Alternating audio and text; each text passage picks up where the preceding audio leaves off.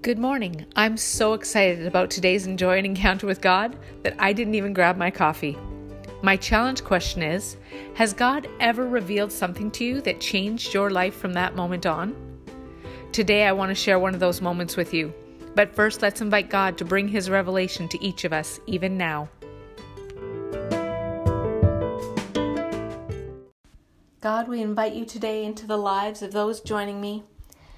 We ask you to do what you've done so many wonderful times before. Brought revelation that changed my perception or actions or attitudes. Your revelation that brought healing to mind, body, soul, and spirit. Have your way today, O God. We love you and worship you. We thank you for your love and for your goodness to us. A few months ago, it was the wee hours of the morning. You know, those times just before waking when you're still dreaming and not quite awake. Well, I was having a dream of the crucifixion. It was so strange. It felt as if I was actually there. But more than watching it, there was a heightened sense of hearing. I heard the sound of the nails. And then I actually heard and felt the reverberating of the force of the hammer hitting the spike. I could see Jesus' mother there weeping. And hearing this would have been like a spike being driven through her own heart. I can't even imagine as a mother. I looked at what I assumed was other family and the disciples all standing around the base of the cross, hearing this. They would have all heard the mocking and seen his tortured body and the shame of his death. They would have heard all the lies and the stories before a mock court that led up to this. That's what the world heard. Those that were all around them there in that place of mocking and death. I woke suddenly with those thoughts and feelings. And I was laying there processing it all, and God was reiterating to me, Lise, that's what those around Jesus saw and heard. That's what was evident to the world at that time. But in the background, while others did not see or hear, the sounds of heaven were reverberating, and they were releasing a very different echo. God was working in the background, and it wasn't even evident to the world. While these awful sounds of Christ's death were still in the air lingering, there came the sound of the veil being torn in two from top to bottom. Perhaps no one heard or saw it. Maybe it was just one priest or a handful of priests. At that time, at the temple, that would have heard the reverberation of the sound that came after the brutality and horror of the nails being driven into innocent flesh. The whole world didn't hear that sound from heaven of the veil being rent in two, but the whole world was affected by that sound. History was changed. Futures were changed. The dividing wall that kept personal communion from God to man came down. Matthew twenty-seven records this. At that moment, the curtain in the sanctuary of the temple was torn in two from top to bottom. The earth shook. Rocks split apart, and tombs opened. The bodies of many godly men and women who had died were raised from the dead. How incredible of our God! All the hearts of those who had been following him were breaking. Their hopes and dreams of what they thought God was going to do were dying with the Messiah. They may have even suffered the humiliation at following this one they believed, and all the people they would have said and told how he was going to change their lives and what he was going to do. And yet overnight, it seemed like the power shifted. And this one who created miracles was mocked, beaten, and condemned to die. Then within a matter of hours, the sentence was carried out and he was destroyed. How could they have known it was all part of the plan? Would you imagine for a moment that this could be part of God's way? But it was. And God was at work amidst these sounds of brutality and death, fighting back with the sounds of heaven. Matthew twenty-seven fifty-four reveals the Roman officers and other soldiers at the crucifixion were terrified by the earthquake and all that had happened. What was the all that had happened? And they said, this man truly was the Son of God. Right now, there's a lot of sounds in our world. Fear, lies, mocking of truth, death to our normal way of life, all of these things being exchanged for how it used to be, what we used to take for granted with worship, with getting together with friends. This week I was lamenting to my daughter at how so many Christians seem so unaware of what is going on. I kept saying to her, do they not realize what is actually happening?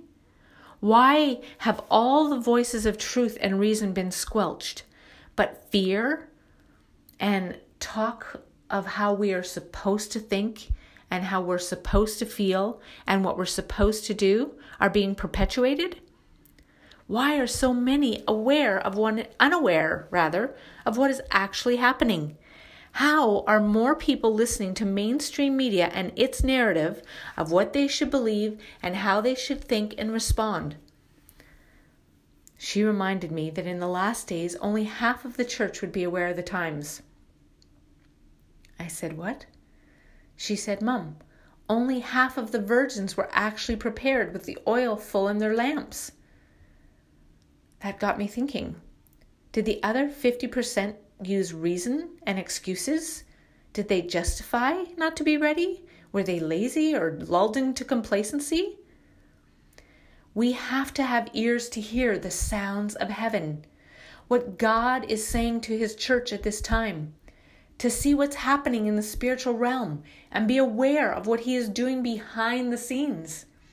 Matthew thirteen twelve reminds us, to those who listen to my teaching, more understanding will be given, and they will have an abundance of knowledge.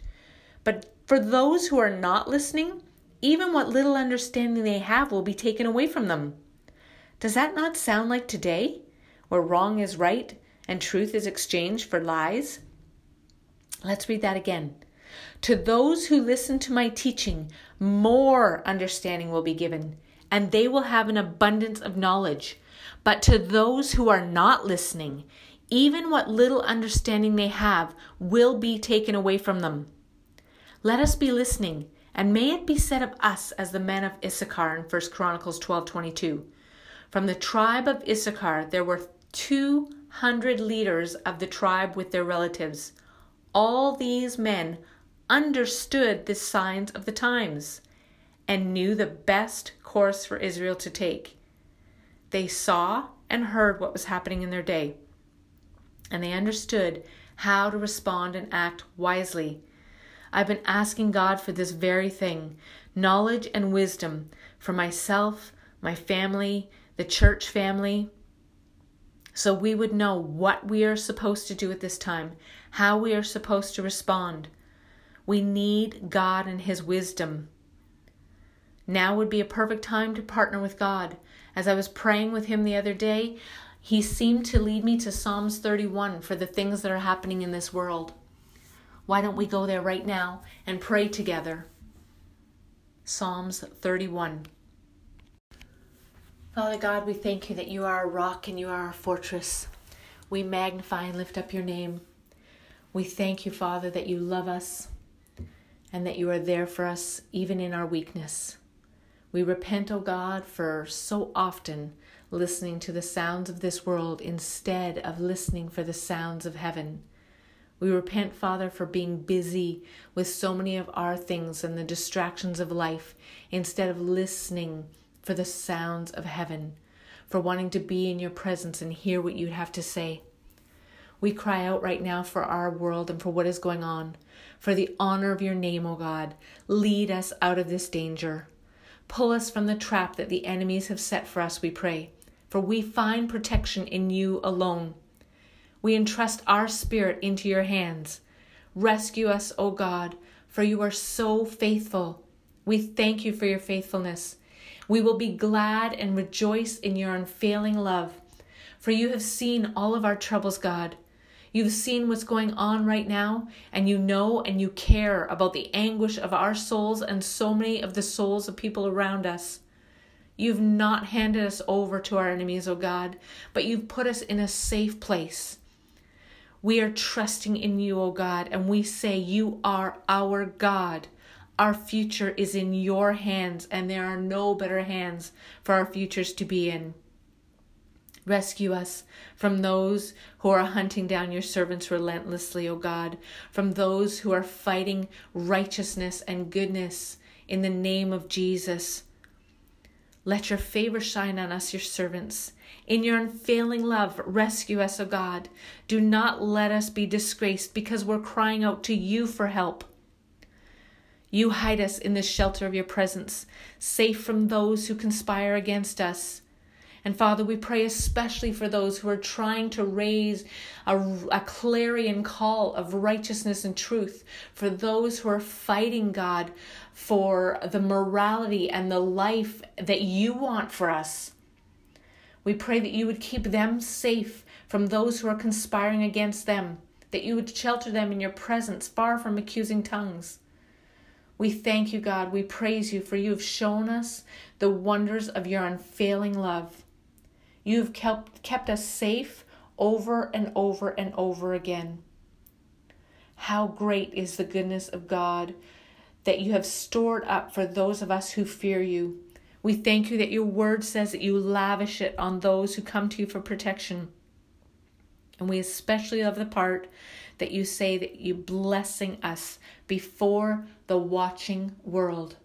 God, we pray that there would again be a distinction between the righteous and the wicked. We thank you that you are a God of justice and righteousness and truth, and on these things your kingdoms are your kingdom is founded. In the name of Jesus, we release that right now. We cry out again for righteous government. We cry out again for justice, God, that you would uncover the hidden things of darkness and decimate them in Jesus' name.